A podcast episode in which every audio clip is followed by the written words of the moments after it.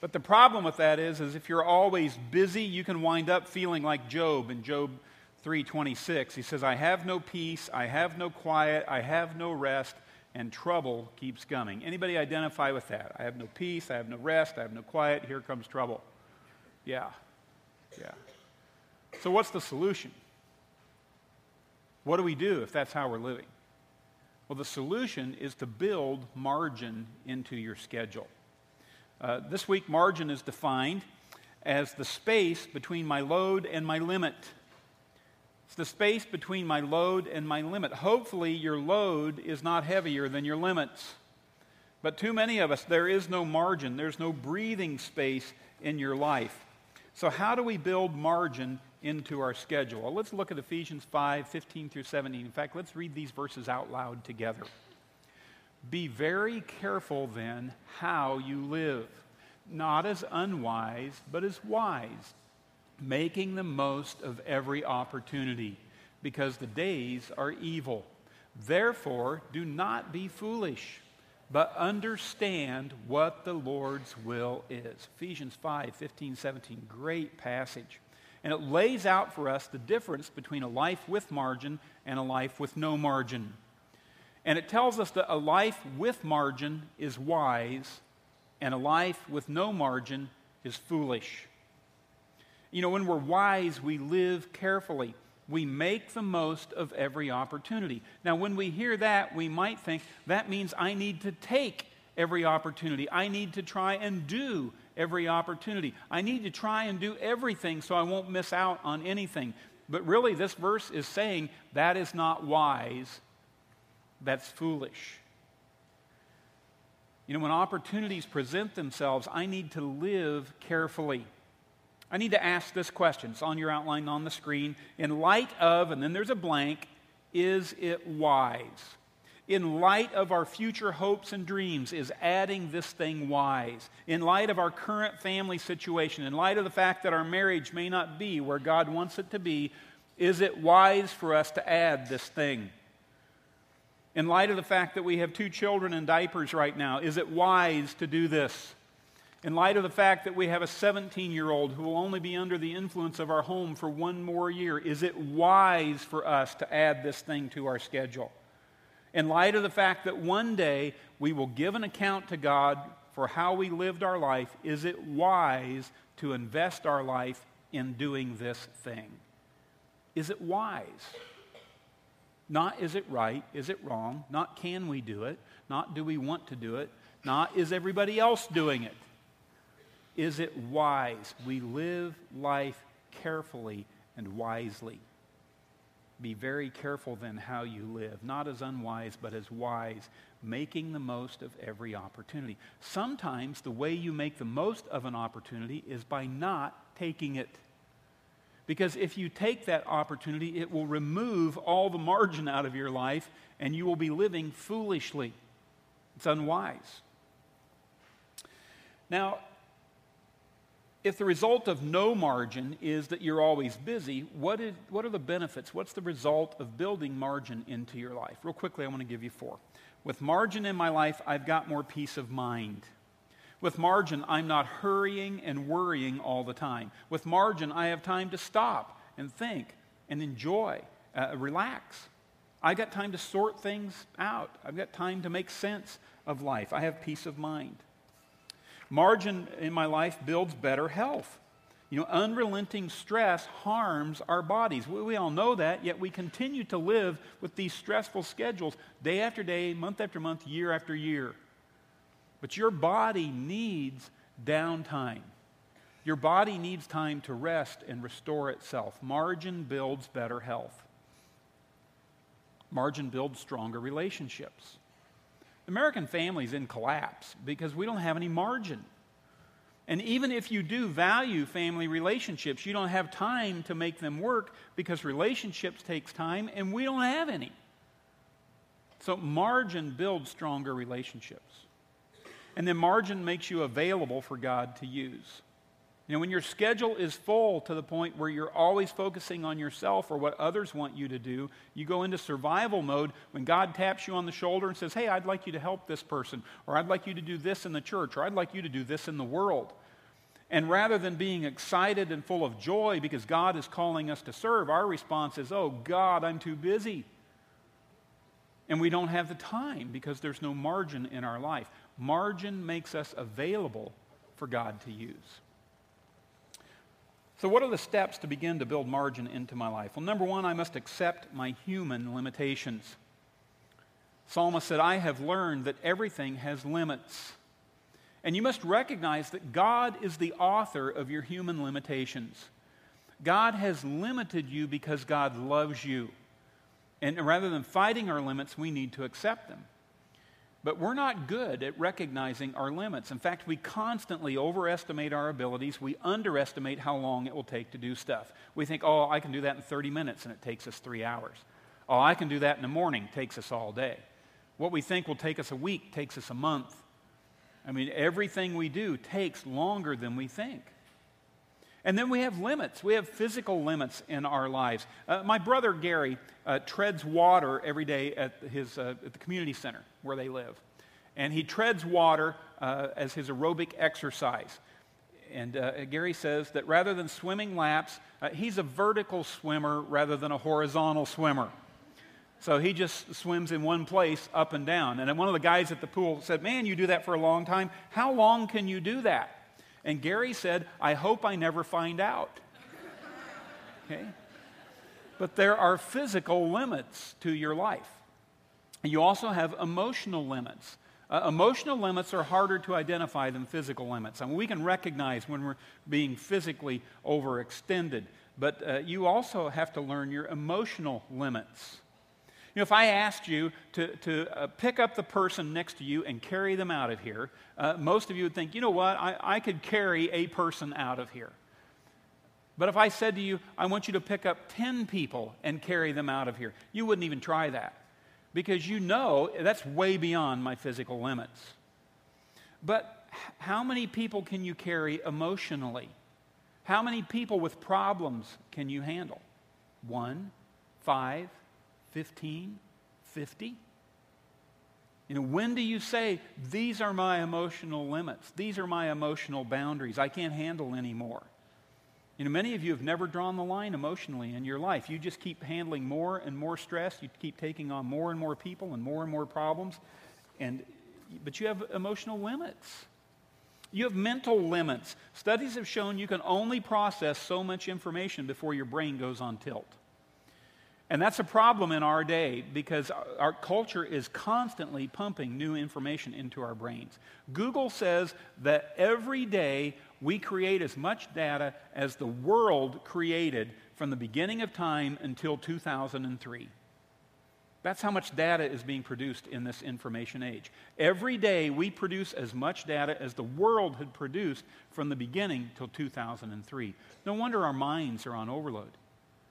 I mean, how many instruction manuals for gadgets in your home have you never read? You've never read the instruction manual because it's just too much information. You know, I've got a phone, my phone has 169 apps on it. I have never read the manual to figure out how to work them because it's too much information and the manual is in French. Okay? I have mental limits. Uh, you have time limits. Kings, presidents, paupers, and peasants all get 24 hours a day. Everybody has the same amount of time. Nobody has more time than anybody else. Our time is limited. You, God, have given us only so many months to live and have set limits we cannot go beyond. There are limits. Wouldn't it be nice if God would build into us some sort of a warning system when we approached our limit? If there was some sort of a red light that would flash on, or a beeper that would go off in our ears, and, we would know, you know, danger, danger, you're about to blow. Well, God has given us that kind of a warning system. It's called pain, it's called fatigue, it's called stress, it's called loss of joy, it's called irritability. When you're irritable, it means you have exceeded a limit an emotional, physical, spiritual, or mental limit. Your life's on overload and you've gotten irritable. You realize you have limits. Number two, you must expect to have problems. Jesus said, In this world you will have trouble. He didn't say you could have trouble. He didn't say you might have trouble. He said you will have trouble. So, why are we so surprised when we have trouble? It's always a surprise to us. Where did that come from? No. Uh, that's why you need margin in your life, in your schedule, because nothing goes as planned. Now, plans are good. The Bible encourages us to plan. Plans give you a direction, they are a roadmap for you to follow, but nothing ever goes perfectly as planned. It doesn't happen. You've got to expect trouble. If you think it's going to take me 15 minutes to run this errand, you need to build some margin into that because there's going to be flat tires and traffic problems and construction and, and phone calls and interruptions and, and uh, register computer problems, and you're going to forget something and have to do it twice. You've got to learn to expect problems. Some of you, everywhere you go, you're late because there's no margin in your life. There's no margin. We, we just assume everything is going to go great, and so one little hiccup throws us behind. Proverbs 22 3. A prudent person foresees difficulties ahead and takes precautions. The simpleton goes blindly on and suffers the consequences. Are you a prudent person or are you a simpleton? If I'm going to build margin into my life, then I must, number three, put space in my schedule. Circle the word put. You must put space in your schedule. You have to decide to build buffer zones into your life. You have to put empty space into your calendar. You know, some of you need to just take your calendar and write down in some empty space margin in different places in the week. And then when somebody wants to do something, you say, I can't do something, then I'm busy. What are you doing? I'm putting margin into my schedule. I'm already tied up. You know, the Bible tells us very clearly that if I don't allow space in my schedule, if I just work all the time, look what it says. Ecclesiastes 10:15. Only someone too stupid to find his way home would wear himself out with work. It's foolish to live life at that pace. Life, life is a journey, not a sprint. And I've got to pace myself for the journey. I must live wisely in order to live well. Now, over the years, I've used a variety of time management systems. Uh, this has been an area of struggle in my life. And one of the most helpful systems that I've come up with for time management is the little chart that's on your outline and it's up here on the screen. And it works best for me because it's simple and because it deals with large blocks of time. For a while, I was trying to use a, a time management system that, that I tracked every 15 minutes what I did all day. It drove me nuts.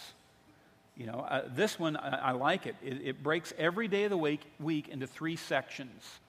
You've got morning, afternoon, and evening of every day. Every week, you get 21 blocks of time. Now, how do you fill in those 21 blocks of time? Well, the Bible gives us some guidance here on effective time management. Crucial verse, Exodus 29 through 10, says, Six days a week are set apart for your daily duties and regular work. But the seventh day is a day of rest dedicated to the Lord your God. Matthew 6:33 But seek first his kingdom and his righteousness and all these things will be given to you as well. So here's the first thing I do every week is I dedicate three of these time blocks to God. You know, I dedicate a block for worship, a block for my small group, and a block for ministry. Even though I'm a pastor, I dedicate those blocks because then I've got other times when I work as a pastor. But as a believer, I dedicate the equivalent of one day a week unto the Lord. And it may vary from week to week or semester to semester or season to season with what's going on, but God gets the equivalent of one whole day of the week. And then I dedicate 12 blocks to work. And I just look at the week, and it may be a morning and an afternoon, it may be a morning and an evening, or on a big day, it may be morning, afternoon, and evening. But I dedicate 12 blocks to work, six days for my daily duties and regular work. And once those 12 blocks are full, then I start saying no to stuff. You know, you want me to do something, it's going to have to be next week. I'll free up a block next week for, you, for me to do that. But I schedule God first. I, that's non negotiable. God gets three blocks because I want God's blessing on all the other blocks. So I seek God first. I schedule God first. You know, people say, Oh, I don't have time to go to church. I'm too busy. I don't have time to be in a small group. I don't have time for a ministry. Yes, you do. Yes, you do. Because you schedule those first. You don't have time to do everything, and you have to say yes and no to many things, but you don't say no to God. You schedule Him first. I mean, you got to decide who's going to set the priorities in my life. Is God going to set the priorities in my life? Is my boss going to set the priorities in my life? Is my kids' soccer league going to set the priorities in my life? Who gets the priority? Seek first the kingdom of God and his righteousness, and then all this other stuff will fall into line. Problem is, we live upside down. We get our priorities out of whack. So you schedule God first, and then, then you build everything else around him. So I, I, once I get God scheduled in, then I, I work through, within the Bible limits. I work six days a week. And, and, many of you, you know, your major work schedule is going to be Monday through Friday, 8 to 5. That's great. That's scheduled for you. We block that out. But for a lot of us, it's not set. And when it's not set, we run the risk of either working too much or working too little. That's the danger. And some of you need to cut back on your work schedule. I mean, 12 blocks is enough. I mean, you just need to, you know, that's enough. Some of you you need to get a work schedule. You need to fill in some blocks with work. You know, the Bible says that uh, the Bible tells us to work. Work is honorable. Work is good. The Bible says you don't work, you don't eat. And so it's important. You know, if you can't find a job, I know the economy's tight, find a part time job. Get two part time jobs. You can't find a part time job, volunteer. Go to work work for a church or a ministry or community organization or work in the school, volunteer, be productive. Don't just consume, produce. And it's always fascinating to me whenever I talk about this because what happens is, is I, I talk about this kind of thing, and, and, the guys who are working 60 hours a week think, You're right, Pastor, man, I need to produce more. And they go out and get a part time job. And then some guy will come up and say, You're right, Pastor, man, this 15 hours a week is killing me. I got to slow down. You know, it's got to be balance here. Some of us work too much, some of us work too little. And all of us need to put God first. It's a real struggle. I mean, I get that. You know, I, I wasn't a pastor until I was 38. I spent from the time I was 18 till the time I was 38 working. And I did everything from manage a, a small business to work for corporations and, and run departments with 30, 50 people in them. So I get this work thing. I get the tension of this struggle. In fact, the series we're going to do after margin, we're going to do a series called God and Your Job because the Bible has a lot to say about your work. Work is very, very important. So I get this. Next, if I want margin, I must prune my activities regularly. Why do gardeners prune and trim plants and trees? because pruning makes them more productive. It gives them a healthier plant that bears more fruit. And every year, our lives, we, every our lives, we spend more.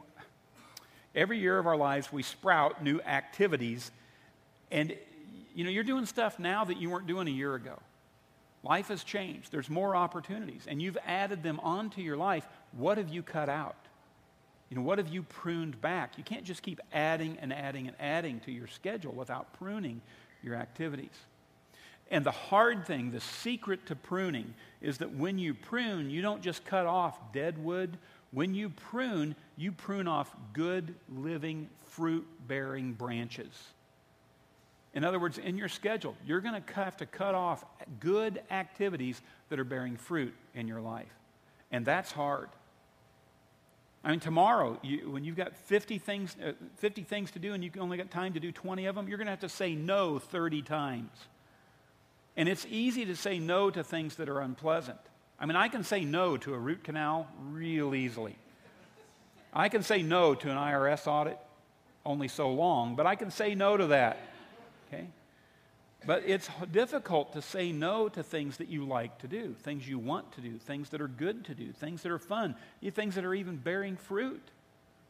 You know, you, you got to figure out you don't have time to do all the good things that are available for you to do. You can't do every good thing. So, like Mary, you must choose to do the better and the best.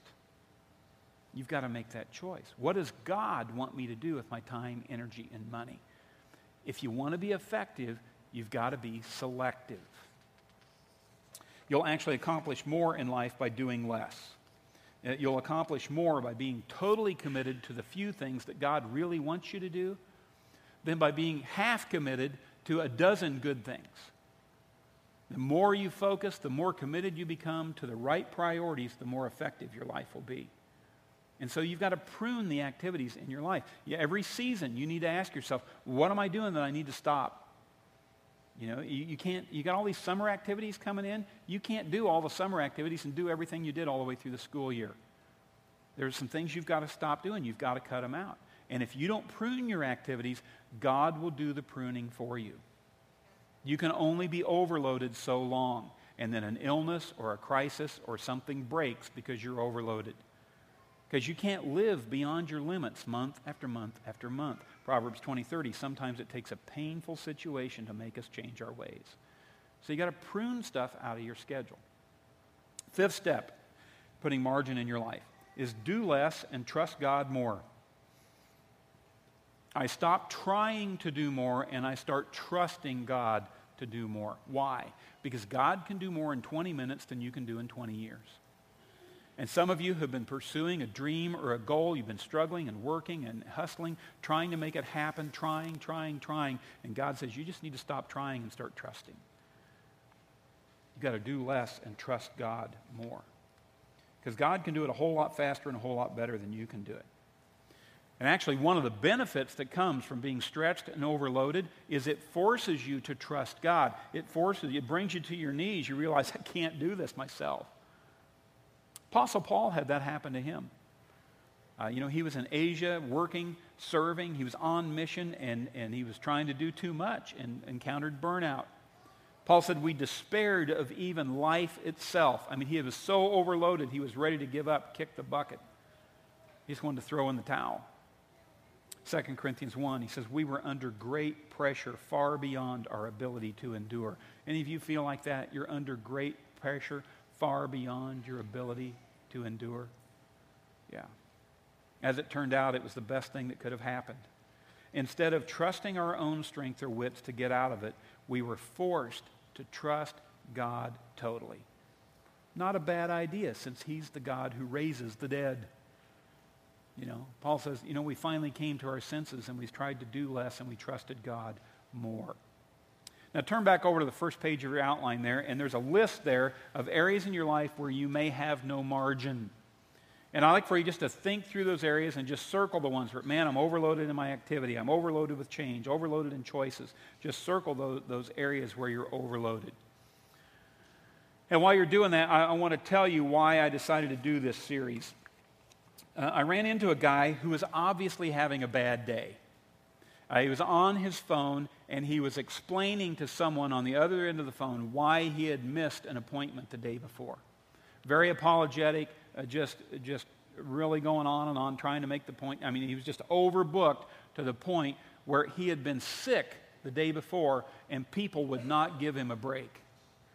And when he hung up, he, he just told me, he just started unloading about his schedule. And he says, I can't even be sick. That's where we've gotten ourselves. And as I listen to people in the church, as I listen to people in the neighborhood, as I watch you live your lives, just look out here at the people, the teens, the kids, the parents rushing up and down 58 to go do stuff. People are pouring out their frustration with a busy, hectic schedule. I can tell you how many mothers have come to me just weeping because they're just so overloaded with a hectic schedule. And I'm reminded of the passage where Christ looks out at the people and his heart is stirred with compassion for them. Matthew 9:36 it says when he saw the crowds he had compassion on them because they were harassed and helpless like sheep without a shepherd. You know, over that list there or next to it somewhere I want you just to write down harassed and helpless. Is that the way you feel? As you live your life, do you feel harassed and helpless? What's the solution? Well, there's a military strategy called the Fabian strategy. And some of you may remember Fabian. He was the teen singing sensation in the 50s. There's a picture of Fabian there. And this uh, Fabian military strategy has absolutely nothing to do with Fabian. Okay? I just put his picture up there just to get him off the table so you don't have to think about him. But the guy I want you to think about is known as Quintus Fabius Maximus, and he looks more like that. And he's the Roman general who developed the Fabian strategy in 217 BC. Listen to this. Fabian strategy is an approach to military operations where one side avoids large pitched battles in favor of smaller, harassing actions in order to break the enemy's will to keep fighting and wear them down through attrition. Generally, this type of strategy is adopted by smaller, weaker powers when combating a larger foe. In order for it to be successful, time must be on the side of the user and they must be able to avoid large scale actions. Also, Fabian strategy requires a strong degree of will from both politicians and soldiers, as frequent retreats and a lack of major victories can prove demoralizing. So, Fabius developed this military strategy when he was fighting uh, the Carthaginian general Hannibal uh, Fabius knew that he could not win an outright battle against Hannibal. So Fabius took his troops and he used them to just harass this large army continually. And he wore them down. Same strategy George Washington used to defeat the British in the American Revolution. Washington knew that the, the, American colonial soldiers could not win a major battle against the British troops, and so we never fought one. All we fought were these little skirmishes over time, and we didn't defeat the British militarily, we wore them out. It got to the point where it just, they just couldn't go on politically fighting this battle. So that's the, the Fabian strategy. Now, what does that strategy have to do with you? Well, your life is an ongoing spiritual war. A, a, spiritual war is being fought for your heart, soul, mind, your very life. And on one side is the God who made you and Jesus Christ, his Son, who died for you, and they are fighting for everything good in your life. They, they desire the best for you. And on the other side is the world, the flesh, and the devil. And they are the threefold enemy that all of us struggle against. You know, back there in Ephesians 15, when it says the days are evil, that's what it means. We, have got this evil opponent, the world, the flesh, and the devil, fighting for everything bad in your life. Their goal is to destroy you. Now, the battle is not an equal battle. God is far, far stronger than the world, the flesh, and the devil. In fact, we know the final outcome of this war. We know what it's going to be. God is going to defeat the devil and the forces of evil. We know the outcome of the war. But what is at question for you is the outcome of the daily battles. That's the question. Every day you face a spiritual battle that can go either way. Either you're going to yield your life to God and gain the victory, or you're going to yield your life to the world, the flesh, and the devil and suffer defeat. Every day, every battle is up for grabs. That's the tension that we live with. Now, evil is the weaker army in this war. The devil and his cohorts know they can't win a full out war, uh, full out frontal assault on you. So, like Fabius, they focus on harassment.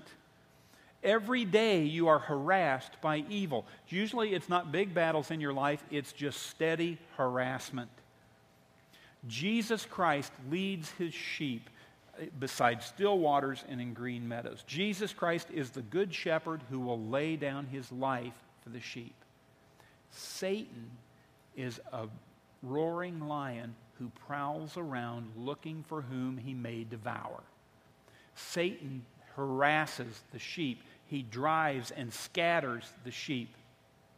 Satan tempts you to fill up your schedule so you're always running tired and running late.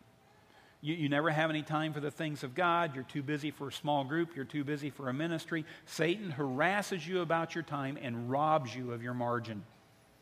Satan tempts you to spend every cent you make and then to go into debt. So you're always broke and you're always stressed about money. You, you, don't save, so every emergency throws you deeper in debt. You don't give, so God's blessing is removed from the rest of your finances. Every paycheck is stretched so tight that an increase in gas prices pushes you to bankruptcy.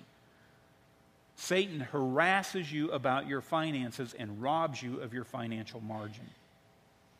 Satan harasses you and drives you with busyness that just wears you down emotionally, mentally, physically, spiritually. He drains the margin out of your life so you're short tempered and irritable. You fight with your spouse, you yell at your kids. You live life harassed and helpless like sheep without a shepherd. I got to tell you, as your pastor, I see it. I see it over and over and over in the lives of people, the lives of people in our community, in the lives of people. I'm, I'm, I am so grieved by this. I'm grieved by what it's doing to your marriages. I'm grieved by what it's doing to your families. I'm grieved by what it does to our church. This is not the life God intends for you to live. This is not the abundant life that Jesus Christ calls us to. Now, I'll tell you this if you have never placed your faith and trust in Jesus Christ, if you've never made the decision to follow Christ, if you've never yielded control of your life to Christ, then you are a sheep without a shepherd. You're a sheep without a shepherd. If you're not a believer in Christ, then you're not part of God's flocks. You have chosen to live your life outside of God's protection. You have no shepherd. You are fair game for Satan, and Satan will harass you to death and beyond. But you don't have to live that way.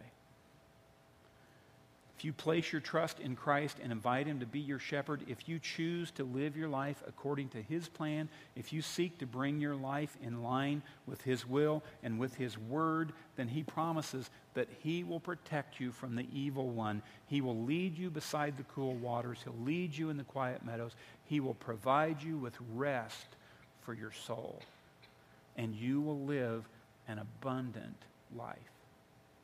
That's what Christ calls you to. But you must choose to follow Christ. Just because you're a believer doesn't automatically mean everything's going to go well and that the world, the flesh, and the devil are going to leave you alone. No. You must choose to follow Christ and his word. You must make the decision to put God first in your schedule. You, the, the way you respond to the military strategy of harassment is to rise up and confront that enemy, to, to seek them out and destroy their strongholds. It requires will and determination and strength.